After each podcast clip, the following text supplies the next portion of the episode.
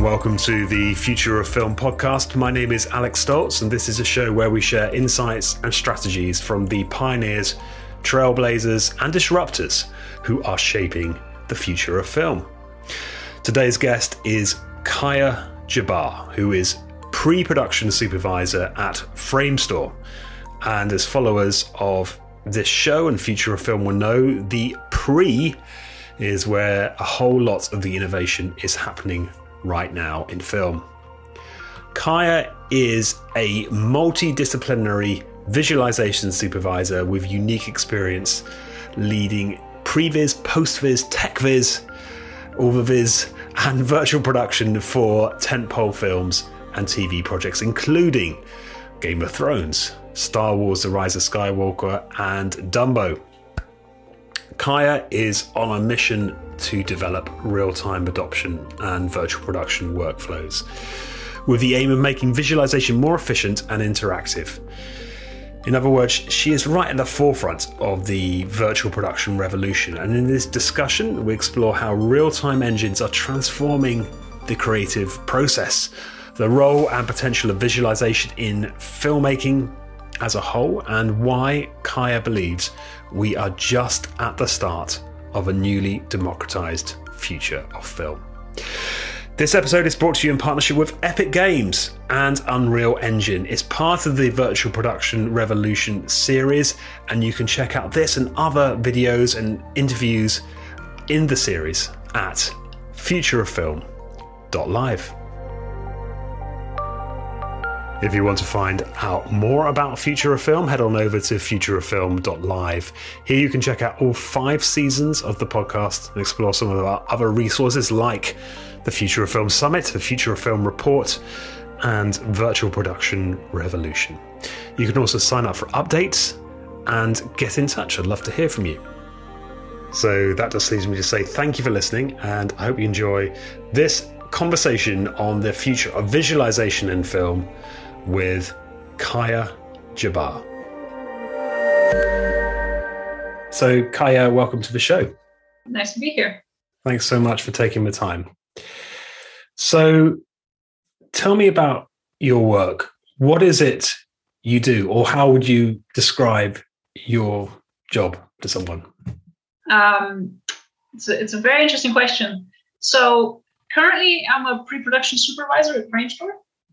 And the reason it's a pre-production and not a previs or a virtual production is because the idea is that I work in all areas of that pre-production process, whether it's visualization supervision or on-set supervision or virtual production supervision. And what we really do is we help at the script stage and just beyond the script stage, big or small movies visualize what they're planning, um, what they're planning to shoot, and then executing some of that work um, on set if it's a more complicated um, digital composite.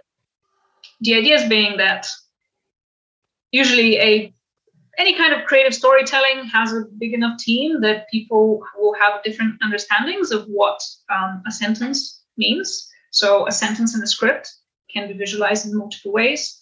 And where we come in is just really workshopping through that and being able to iterate on that idea until we arrive at a consensus in a way, in a creative consensus between this entire team. Um, and I guess after the power of what we do is because the content is digital, that can then be translated to uh, on-set work. So as soon as that visualization has been created, whether it's environment work or character work or camera work, you can take that on set and you can inform, you know, inform the shooting process. Or um, you can also generate motion control um, scenarios so that you can really, really dive into the more complicated camera moves that you've designed in your previs. That's kind of what I do broadly. So, in this process, um, where you're you're trying to reach, like you say, creative consensus, uh, which is a great phrase. I love that you're you're ba- you're breaking down the script and visualizing parts of it or all of it so um, i think it kind of depends but fundamentally we receive we receive a script or sometimes even just concept art and an idea. And we work with all the heads of departments, so whether it's um, direction or product design, uh, production design or cinematography, and we look at it together and they use us as a way as, as kind of a tool to come up with the movie before the movie's even shot. So they'll say okay so this is a pitch for um, this kind of ip we're thinking this type of characters. And it really helps sell the flavor of what you're going for like the mood the genre all of that. So we will build the assets. We will come up with the animation. We will come up with the cinematography, working with the cinematographer. Occasionally, we would even shoot motion capture in order to speed up the process because I've had instances where the volume of work, because you don't really want to spend too much money at, at, at this stage, but you want to get as much volume as you can, and you want to look at as much of the movie as you can. So we've uh, recently at Framestore, you know, we, we, we can use our motion capture system to feed you know, animation in, speed that up. We can also use virtual camera to really quickly go in there and just roughly it's it's a briefing tool in a way. Like for me, previs has always been a briefing tool, the way to show somebody what that sentence means to you. Um, what is, you know, woman that walks down the, you know, the alleyway? Like, is it a dark alleyway? Just all of that, um, all of those really small questions start getting answered um, as soon as you start visually presenting something. And I think that's um, that's what we do. We just start we start showing you the ideas, and in reality, sometimes you start showing the bad ideas, right? Like, and it helps a team completely focus on what it is they're trying to do um, and kind of grow in the same direction. Yeah, moving in the same direction as a creative team is is really important. Herding kittens. it is like herding kittens sometimes. Yeah. And and are you using real time tools for yes. this process? Yes. Um, I think more and more we're using. I personally, I think even as a supervisor, really enjoy using real time tools because it means that even when, especially when the pandemic hit, suddenly you found yourself separate from your team. And because of my background in animation, I like acting things out or showing things physically to people. And you suddenly can't do this because you're separate from from them in, in you know like on a screen. So by using real-time tools, you can still, you know, connect with somebody and show them something in a digital space that emulates the feeling of doing it for real. And it, it, it just it's it's a you know rather than explaining oh i want a a tracking shot, you know, left to right, character. You know, there's so many little finessing things that you can't really explain in words, like why are you framing this in the medium? And, and just being able to lay down a super rough first pass for something is invaluable because suddenly the other person that you're trying to brief knows exactly from which, you know, where's your line, which side of the line are you on, like what kind of mood are you going for with the lighting. And, and it's just this really, really fast, invaluable process where you can broad strokes.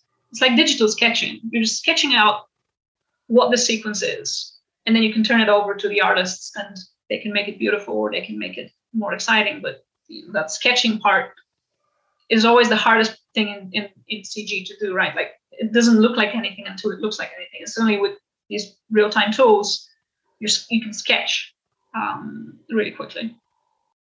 Quick question: Is there a a storyboard as well in this instance, or do you are you re- kind of replacing the need for a storyboard? I don't think you will ever really replace the need for a storyboard because I think before the assets are created, it's incredibly easy to draw something down. Like even if it's a napkin, and I've had you know I've worked with directors who just like drawing on their iPad and it, it, it looks like little smiley faces, but that's your storyboard. Like it's anything is anything that you you've you've drawn. And I think different um, different directors work also differently. Like live action directors prefer to sometimes give you a shot list, and there's no storyboard. And I think that be- that becomes incredibly ambiguous. At least in the past, it would be very ambiguous because a shot list, you don't know. But for those kinds of um, creatives, suddenly VR tools and you know interactive sessions are very valuable because even if it, even if they don't engage with storyboard, they can engage with the physical objects that are there, and the fact that they can give instant feedback and see that change, I think creates a more you know some more welcoming process for people because you're not typing down an email and like sending it to somebody who has to reinterpret your notes and then give it to another person. Suddenly you're, you know, it's like a live action set. You're there, you've given a note, the note is executed, you can immediately see your decision. Because I think it's very hard to ask of someone to know what they want before they see it. And I think that's where a lot of friction and a, a lot of you know inefficiencies happen is because you're asking this person to brief you perfectly on something that they have in their head before they've seen the constraints that you're working with. And that's where miscommunications happen. And, whereas if you're together and you can, both of you can see that that wall is in the way. So you're not being difficult. You physically can't put the rig there. Like, okay, great. Then we can come up with other solutions. And it's just that troubleshooting, creative troubleshooting that um, that I think is better than a storyboard because you are constrained and a storyboard is not constrained you want i think creativity is best in, in a constrained environment that's when you come up with the solutions how accessible is this process to uh, to, to, to, a wider range of filmmakers? Is it still just being used on the big blockbusters, for example, or is it being more widely used? I personally think it's more accessible now, mainly because the content can be generated faster. And I think that step of getting artists together to make stuff with with stuff like um, you know Megascans where they're trying to scan the world and you have all these assets that you can start playing with immediately. Um, that means that there is a lot of the overhead is lower in the beginning. You don't you don't need to come to you know a, a, virtual production studio and say oh i need you to make me all these things and then i will film them you can start oh we kind of need something like a deserty thing or something eh, just in the mood is this is the mood and then you can very quickly workshop even if it's not the final thing and if people understand that it's not your final asset it's not your final environments um, you can very quickly get into this creative flow of like okay yeah i know it's not that rock but this is a rock like it and I wanted this big. And suddenly you're iterating and you've just removed that kind of crazy overhead that you have in just making these things, you know, like ma- making, you know, digital humans or making a making making these environments. And you're freer. You're like, yes, a, a smaller indie developer can say, I'm going to sit down and I'm going to workshop my ideas and I'm going to just figure out, okay, and I can download this app. And if I have an iPad and I connect it to this thing, I can suddenly get a feel for what I'm thinking and I think there is a limit, unfortunately, and it's a it's a physical. It's the kind of limit that um, physical filmmaking also hits. Like if, if you're if you don't have a crane, you can't pull off this shot, and if you don't have a thing, you can't pull off the shot. There's a, a budgeting um, limit there. But in terms of ideas and creativity, that's easier. Um, so you know the kind of shots you can create at handheld, but if you can use your imagination okay if you can sell this initial thing and then get the funding for the bigger tools or the more um, you know the kind of work that jon favreau did on lion king where he brought in actual crew with actual equipment that costs a lot of money to get these beautiful camera moves it just it's it's suddenly more within reach. You, you know it's it's not this thing that hundreds of artists need to work on in a big facility. That's very cool and now you sort of moving moving forward, I suppose, in the process, you you, you reach creative consensus. Uh, ideally, I'm sure it's not always as perfect as that, but you, you get to a point where there's an agreement about the the the previs, the the look of the the story, I suppose. Do you then continue on that process? Are you then sort of refining that so it can be much more like t- technical aspects of the shoot? Um, yes, I think so. The beauty of and the difficulty of good previs is that you're trying to sell something that looks quite rough. So you really need to be able to distill the fundamentals of cinematography and silhouette and styling so that you can so that you can actually stop once there is creative consensus and focus on the second part, as you're saying, which is the technical visualization of okay, we know we're super happy with this, but how do we do it?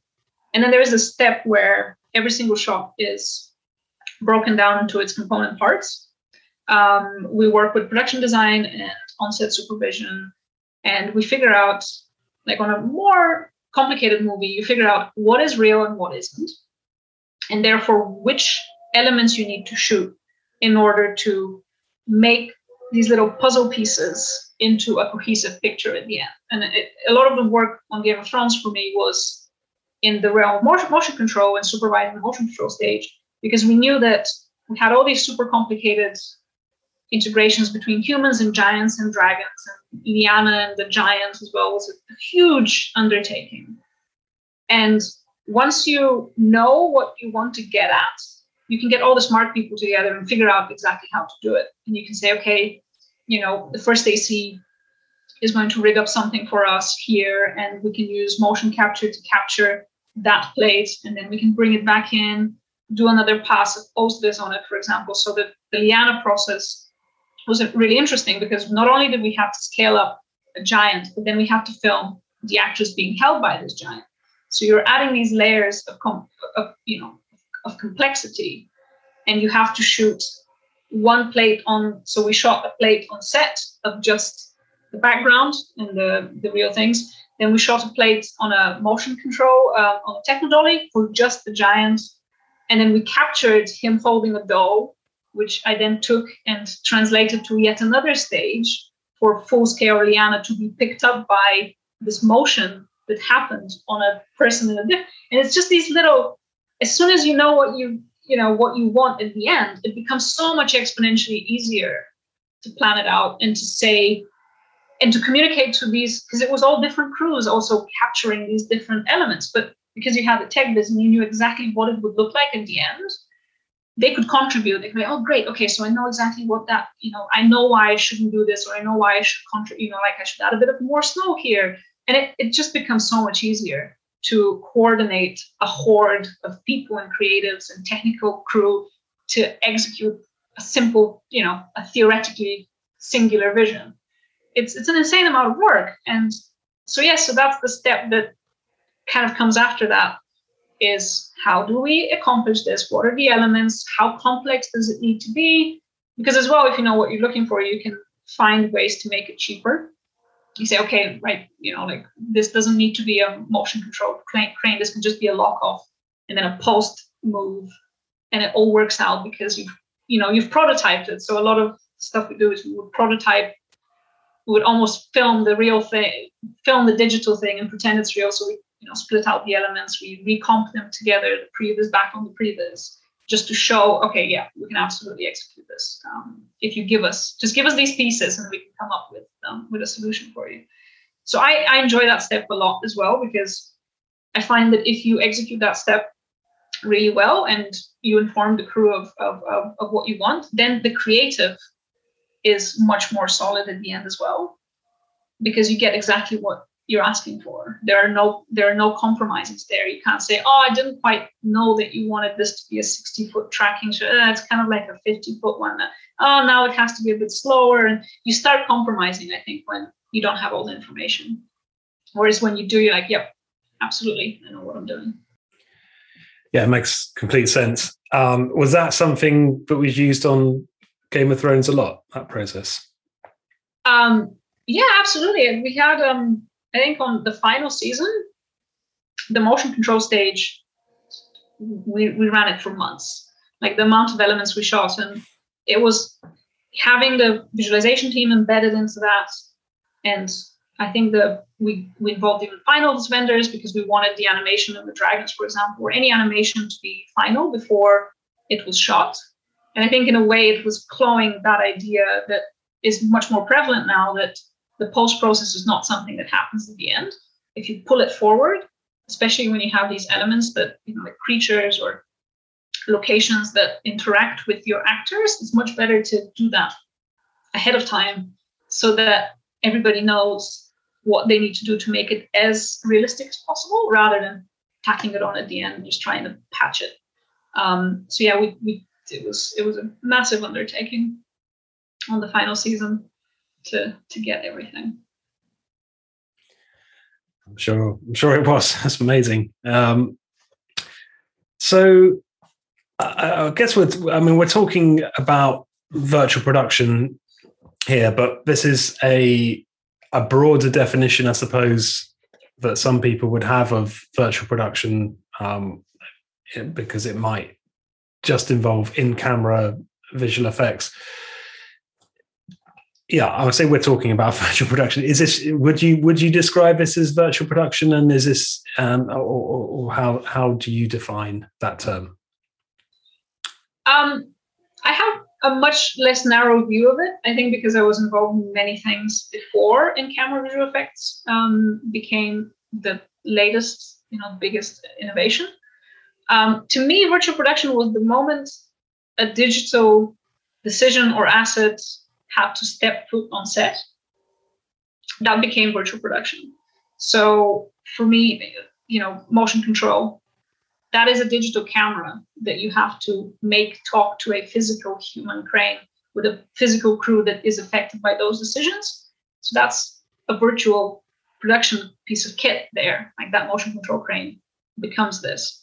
Um, on Beauty and the Beast, when we we did a lot of simulcam work, which we also did more more of uh, on Thrones. But that was a digital environment that gets rendered directly into the eyepiece of the operator and directly onto a Qtake so that you can see your final composite. In a rough state, of course, it, you know, back then we were using Motion Builder and it was all kind of grayscale, but it was still a tool of informing. And again, that's a digital asset that has to step over into the real world and a crew that needs to have a foot in both you know you need to know how the you know how a camera crew works because you need to ingratiate yourself with them. But you also need to know how digital assets work and how to make that animation read.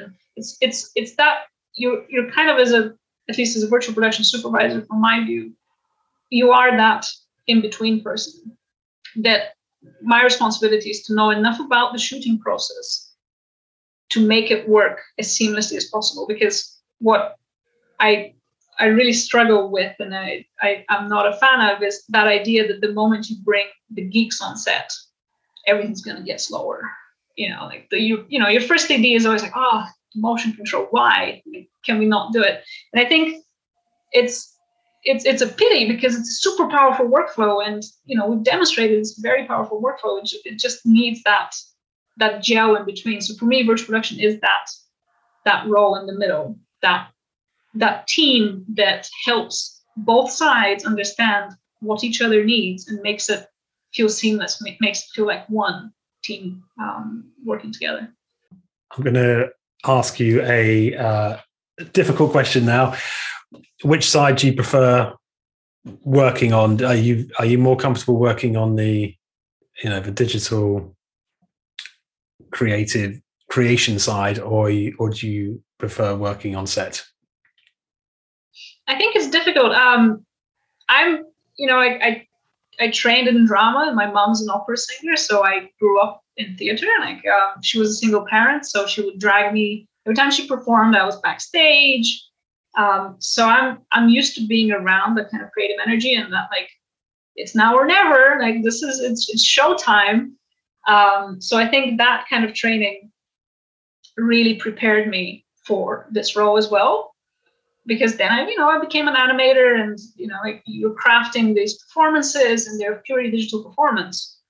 But I think the magic of movie making is just, it's just something else. Like it's, it, it's that unapologetically collaborative process where you cannot just, you know, like a lot of visual effects artists prefer to be introverted and stay, you know, like you're creating your art and your art is you and you're intrinsically connected to it but I really enjoy the chaos in a way, the controlled chaos of the set, where you cannot be by yourself. Like there's no, it's it's hu- humanity in a microcosm. You know, like everybody's collaborating, and you have to wait for these things, and things are the way they are because they have to. And it it's it's much harder. I find I find that uh, being on set is a much more intense process because the timing and the kind of communication and the speed at which you need to be operating, your mind needs to be firing at is extremely quick. Um, but it's also really rewarding. Like when you pull off something that people say, oh, it's not going to work. It's just this really rewarding feeling where you're like, yes, you know, all the skills, you know, all these different industries should be collaborating closer we can solve some of the problems and you can teach us some of, you know, like your techniques. Like, you know, the kind of stuff you can learn from a cinematographer on set is invaluable. And if you can bring that back into the finals process and teach teach it in that way and teach it as a more emotionally invested thing, right? Like it's it's not just a shot. Like why are you doing this? And that, that's kind of what I because I'm you know doing also the creative in, in visualization shows. That's what I try to teach my artists. forget the mechanics of your animation. Like why are you showing me this shot in this framing? And that's the kind of stuff that you can only really learn when you connect with the subject on the other side of the camera, like really thinking purely about the storytelling, and everything supports that.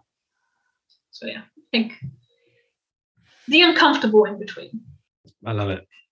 Um, and you've been been on set more recently, perhaps because I know you've been working with uh, some uh, LED volumes and or an LED LED volume and in camera effects. How's that process been for you um, doing doing a shoot such as that? I'm not sure if you you can talk about the name of the show or anything, but how's how's the process been? Um, I haven't actually. So because of the shows that I was booked on, I didn't have direct involvement involvement with the LED shoots that okay. have taken taken place.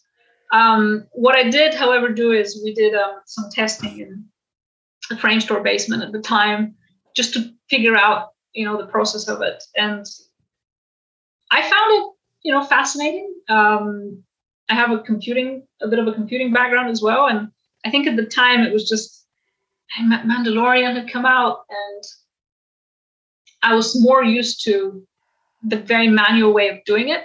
You plug in NDisplay and you have your render nodes, and you're hoping one of them doesn't fall over. Um, and it's just been fascinating to see how quickly that thing became polished. Like just getting all that concentrated attention on it. You know, Epic have done an amazing job in just iterating and iterating and, and making it easier and easier and within a year or year and a half like that process just became so much more accessible from you know me scratching my head in the basement going ah it's display, okay like writing manually like typing things in notepad and trying to get your ip addresses correct to this like almost plug and play solution i think it's it was, it was a lot of fun we did some really goofy tests and it was really joyous to see it work like yes you know this is definitely the next step um, the next step of it. And do you think it's a good solution for um, lots of projects, or or is it, or do you see it only being used in more specialized circumstances? Um, I think it depends. Um, I believe that LEDs and just the kind of work that people do for interactive lighting is invaluable for many projects. So even if you don't go as far as committing to your final pixel being on the screen, which brings quite a lot of different challenges with it, just the idea that you can like subjects better and get that integration introduced digital worlds better is already a massive plus for a lot of productions. I think when it comes to final pixel in camera, um, it really has to be something that will contribute to the way you want to tell your story. And I think the use of the technology in the way has to be a part of the initial um, understanding of the subject. The, you know, the way the Mandalorian did it is they designed it because they're like, well, our character is reflective. He's wearing a helmet all the time. Like, how are we going to solve this massive issue? You don't want green spill all over your thing. So they they turn to the technology as a way to solve a very real problem of the storytelling. And I think that's when it's the most powerful, when you know you need it. Not when it's the cool toy that might use, but not everybody's quite comfortable. It's it's when you know that it's inter- integral to your cinematography. I think that's when it's extremely powerful. When you know that this is what's going to make the difference for my actors. This was going to make the difference for the lensing of this sequence. I think that's when it's um, powerful because you have to do so many. I think it becomes, unfortunately, it becomes quite a lot of work because you're pulling all these resources from finals and you know i've been on sets you you, you don't really want to worry about hey we're going to shoot it today i'm going to worry about what happens to it later. There is no later now. So suddenly you're confronted with all those decisions up front and you can you can reach a little bit of decision fatigue because ah, all i wanted to worry about right now was my you know my actors and my, my setting but suddenly i have to worry about the color of that rock in the background of that other rock that why can't I just fix it afterwards when I've decided, you know? So you're bringing all these decisions and you are creating a little bit of creative overhead as well, like because you have suddenly have to think about all these things. Um, so yes, I think that's when it survives the best is when it's part of the initial um, design. Yeah, yeah, having to make those decisions then and there is quite quite an added challenge um, yeah, I think it can be a bit daunting making those those decisions, and I think for directors as well, there is a certain added level of difficulty when you're working on a movie that has such a high visual effects component. Because when you do your recce's on a movie that you don't have to worry about the backgrounds, you just go and you like the locations and you don't have to really think about the color of the bolt that is holding you know the the, the light switch. They're like what kind of it's just there. It's part of the it's already been designed. It's there. Whereas if you're working on visual effects thing. You have to make those micro decisions. It, suddenly becomes overwhelming like oh, I, i've never thought about the color of the the bolt on the light switch and suddenly people really care about them like oh well you have to tell us. I don't care. You can't say that right? You can't say that you don't care because it's it's it's part like it's yours it suddenly is your responsibility to play a bit of God as well to be to create these things. Um, so yeah, I think it can be overwhelming. Yeah, it goes back to something you were saying earlier about um, having some more constraints uh, can be helpful, and then when you literally well no i'm not sure literally no constraints but uh, so so it's so free you could change the color of the sky or you know anything it's it's golden hour every hour yeah. Um, no, Which I, is good. No. It's good, but it is, isn't it? I, I don't know. Um, I find it overwhelming. Mm. Sometimes when you start a visualization showing like this sentence can be interpreted in so many, you just, you, and I think people, we, we need somebody to give us a constraint of some sort because, and you're saying it's, it's not true there are constraints, but sometimes there aren't. Like you can you can have any shape, any color, any size, any texture of any. It's it's insane. Um, so yeah, it's, it's definitely. I I understand why it's it's a difficult jump to make for certain you know, productions. It, it, it, you're adding you're asking so much of people at that point. Hmm. Where do you see these tools going? So we so the LED stage being you know one component, one uh, a very useful part of the whole process. But how do you see this evolving over the next five years, say? Well, I think um, I keep I keep talking about this idea of like a, a smart stage, because if you can accept that you know everything's motion captured, because you have an LED screen in there, so you have to capture camera. You can create so many more efficiencies in because so th- this is this is difficult. I think because our hunger for content is so big, right? Like we've all been locked away, and you need to make more movies, more content, more TV shows, more everything. Um, I really would love visual effects to become more accessible to all that content. And I think a way to do it is if you introduce, you know, crews get used to the idea of a motion capture system tracking their camera, and then they get used to the idea of an LED stress. So you get used to the idea of, you know, the, the brain bar and having visual effects people working away there. I think what would be incredibly powerful is to set up, you know, these smart stages that are part of that process. So you're always capturing the camera. trying to eliminate as much of tracking as you can because it's happening live on set at the time. It's part of the slating process. And all of this, you know, like ARRI is trying to develop their lenses so that you can read the data from them. And suddenly you're all of these post processes can be brought even closer, you know, closer to pre, so that that overhead becomes much smaller. And I think that's kind of the motion control cranes that are part of the system. I think if you can lidar scan the stage perfectly, what we did on Thrones was because we had a flying camera, in a way, by by us lidaring the stage and making sure that we have coordinated a digital space one to one with a physical space, we could fly that camera anywhere and we could control it, almost puppeteer it from a digital, you know, from a Maya scene. We could just drive it. So I think that's where we're going. I would love to be able to plug in different devices into a production stage that's you know, oh, you want your motion control today? Well, lucky for you, this is a smart stage, right? Like we know exactly what it is, we know where every bolt is, we know exactly what it looks like. So suddenly the motion control process process becomes easier.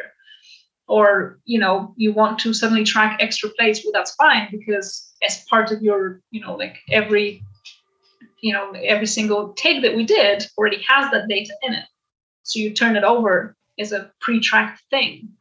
You just have to do the visual effects integration. And I think, yeah, just more exposure to this post-process and pre-production, I think is going to just help us introduce more and more of those geeky tools um, to just make everything cheaper, make it faster, make it cheaper. And by ma- by doing that, I think it will become automatically more accessible and it's not the scary process for indie developers. Oh, now we have to do visual effects.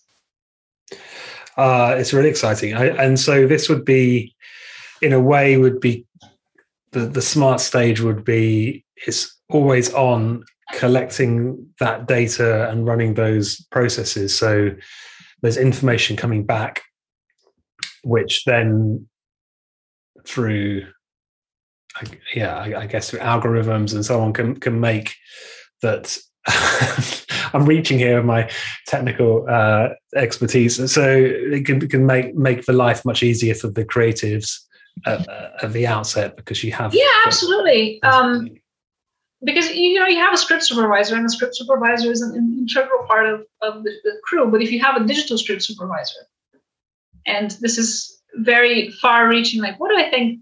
Some sort of AI or um, yeah, something in the background that is running that is collecting all the digital data that you require in order to make the digital part of this shoot easier.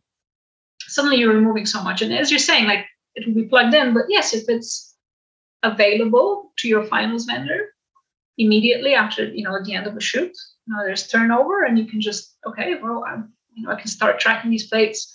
I can start, you know, doing anything because it's it's the boring step right? Like these are such little boring things about our day to day that you know we add all this all this time.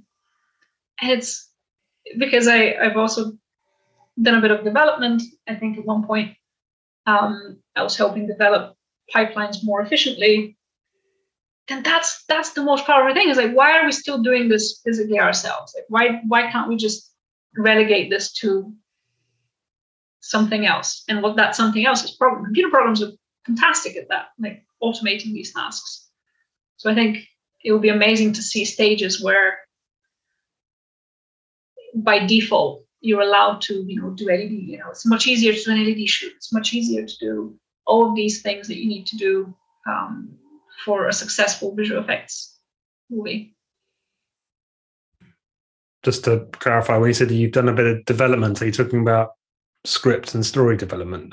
No, um, just pipeline development. So we were we were, we were um, we are working on initially when we're integrating Unreal. So just looking at how to make those worlds collide, like because visual effects is a very linear, well-established, um, well-established world with you know the, teams tend to be bigger, and suddenly you're hitting um, a games workflow in a way where it's much more generalist focused and how how do you connect these two systems together so that both sides are equally happy um, so we're looking at that a little bit and i think that's fundamentally the virtual production problem of working with a crew is how do you make these um, things easier for both both sides.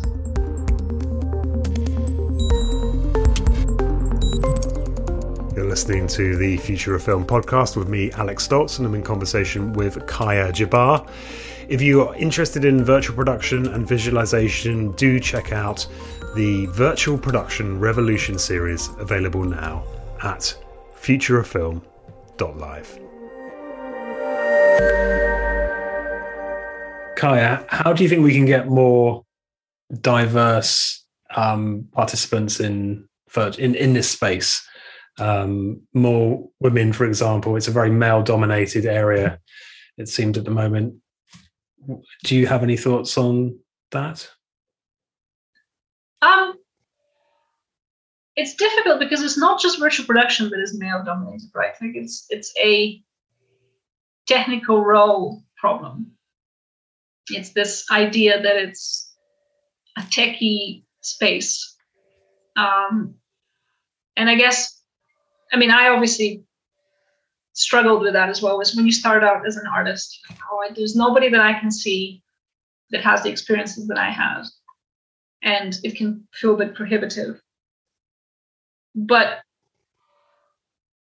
with enough I think with enough enough of us working in it and, and demystifying exactly what it is, it doesn't, you know, like the skills that you have are valuable. Like there's a lot of multitasking that has to happen on, on a virtual production stage. You need to be thinking about multiple things, you know. So everything that makes a person good at those things is valuable. So every background and like a more meandering, I think what's difficult sometimes people think oh this is my career and you're expected to be 18 years old and to know ah i really want to do this but i find that in virtual production what what's really powerful is that you don't you, you if anything it's better that you've done more things it's better that you have more experiences you don't have to be there's a lot of people skills involved there's a lot of you know um, soft skills as well involved and personally i would you know like would just reach out to schools more because it's a it's a widespread problem problem that we're having. I think it's in, in visual effects as well. It's the lack of senior creative roles, um, and it just is time as well. A little bit of time, get, giving giving it the time it needs to to percolate. But there's a lot of really good. Think Access VFX is a fantastic little initiative that I think we're involved in, where we reach out directly to um, to communities and students. We just need to do a little bit more more of that. I think fundamentally our problem tends to be we are always so busy and so stressed that it, your altruism is the first thing that dies in that situation. I think when you're so but we just need to do better at that, and we need to. And I'm always happy, you know, for people to to reach out and I talk to anyone who wants to talk to me on LinkedIn and how do you get in here, and we just need to be a little bit better at that. Just that, you know. But you understand why why it's difficult. Everybody hides their head in the sand sometimes, like, oh, I'm too busy to to to help. But it's a growth industry. So what we're actually finding now is that we don't have enough talent. We just don't. In even in, in visualization. When I joined, um, I remember one of my lecturers told me not to do it because it's just terrible, you know, like, oh, you shouldn't join previs. It's where animation goes to die or like oh it's just bad animation and it's just this weird thing now i'm seeing it no it's it's, it's it is storytelling and we just don't have enough people who know enough about it to train like how do you even train in it and it's, and it's on us in a way to put out more information about how to train in it and to what we are looking for and to reach out to, to students almost immediately and say hey we need, we need you because we just we don't have enough people for the amount of work that is um, out there. We definitely don't have enough virtual production people, but that's because it's new and it's and it's hard. Um, so yes, just reach out more. Yeah. Each one, teach one was uh, how it was put to to, to me by um, FET Brown. But um, yeah, there's that's really helpful. You talk about animation. I know that's where your your background was are you excited by or exploring the possibilities of real time animation? You um you mean in in terms of well, you, I know you're doing that all the time, obviously in the previs context. So maybe that question, I, I meant more as a, a finished product. Is that something which you, yeah, yeah you're looking to explore, or you think it's got potential? Um, yeah, I think absolutely it has potential. I think you, we shouldn't discount. You know, animation is is is um to me is, is is an art form. It's not a genre. Like just because it's animation doesn't mean it has to be for kids, and it doesn't have to mean it has to look a certain way. Um, so absolutely, if anything, less than for film and finals visual effects, I think real-time tools are invaluable for animation because you can workshop those ideas. Again, it's just about being able to have more, uh, a slightly more a better understanding of your final visual product sooner. Um, and I think for animation in particular, it's it's wonderful. I think it's it's a little bit limiting in a way because of and Epic are doing a, a lot of work on that, but some game engines are for games. And I used to work in games, and animation is not at the forefront of a game, not until recently. Um, I remember when I started, I worked at Sony, and the animation was just just uh, something on top that you're adding, like you know, a bit of cinematics, a bit of this. So game engines are hard to animate in because they were never asked. It was not something that was asked of them before, and I think that for me is the biggest hurdle right now. And I know Control Rig is coming out, and there's more advancements being made in that. Is doing real-time animation and truly staying in one piece of software I think that's where it's at next is better tools for camera animation, better tools for body mechanics, better tools so that you don't actually have to go to Maya. Because we find ourselves a lot of times like, oh, if you want to animate this really beautifully and nicely, yes, go back to Maya. You have all your tricks and you can design, you know, like you can cheat your your in-betweens. And I think that's a little bit of a hurdle right now. Even though in terms of production it's faster, I think the actual physically animating the piece of software is still not there yet. So I think that's a hurdle that we need to overcome for it to become a truly, you know, there's always that step where you export. There's always that step where you're just, you know, you're shuttling things back and forth. Um, so yeah, the actual animation. Controversial, maybe. I don't know. Maybe people, some people love animating uh, in games engines, but personally, find it a bit yeah. difficult. Yeah, I think it's um, evolving, um, and yeah, it's getting. You know, they're getting they're getting to have more. Uh, I guess uh, aesthetic styles which can be used. Um, so it's not, you know, it doesn't necessarily have that sort of game look. Um, yeah, it's, and it's and a lot of companies are doing great work. Like I know Blue did shorts in it that looked very much not what you would expect. Um, and I think it's just a matter of time, right? Like you give us the tools, and artists will find a way to make it look the way they want.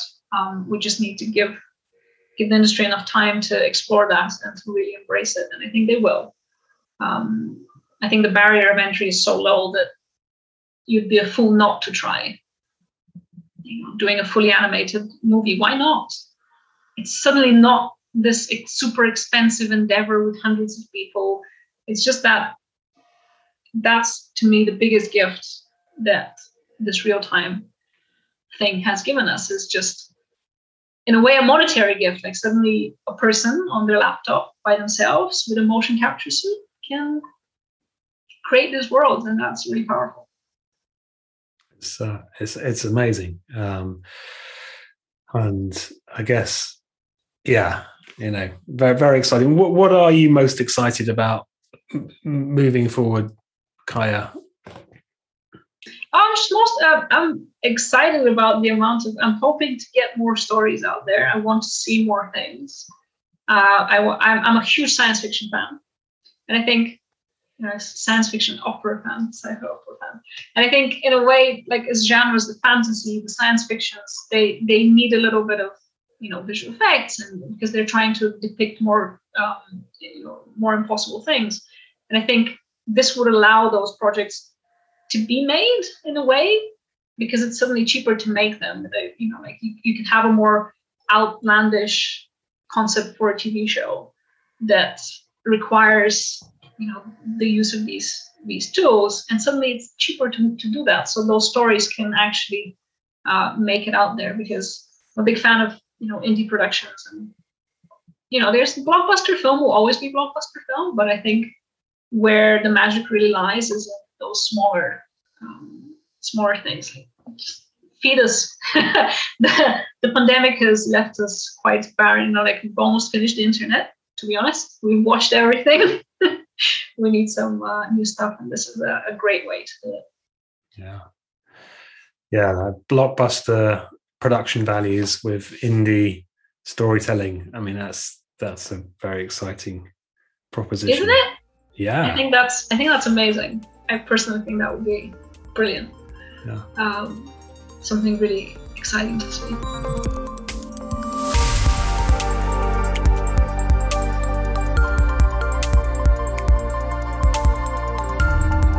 So, thank you again for listening to this episode of Future of Film podcast, which is from the Virtual Production Revolution series presented in partnership with Epic Games and Unreal Engine. For more Virtual Production Revolution episodes and materials, head on over to futureoffilm.live.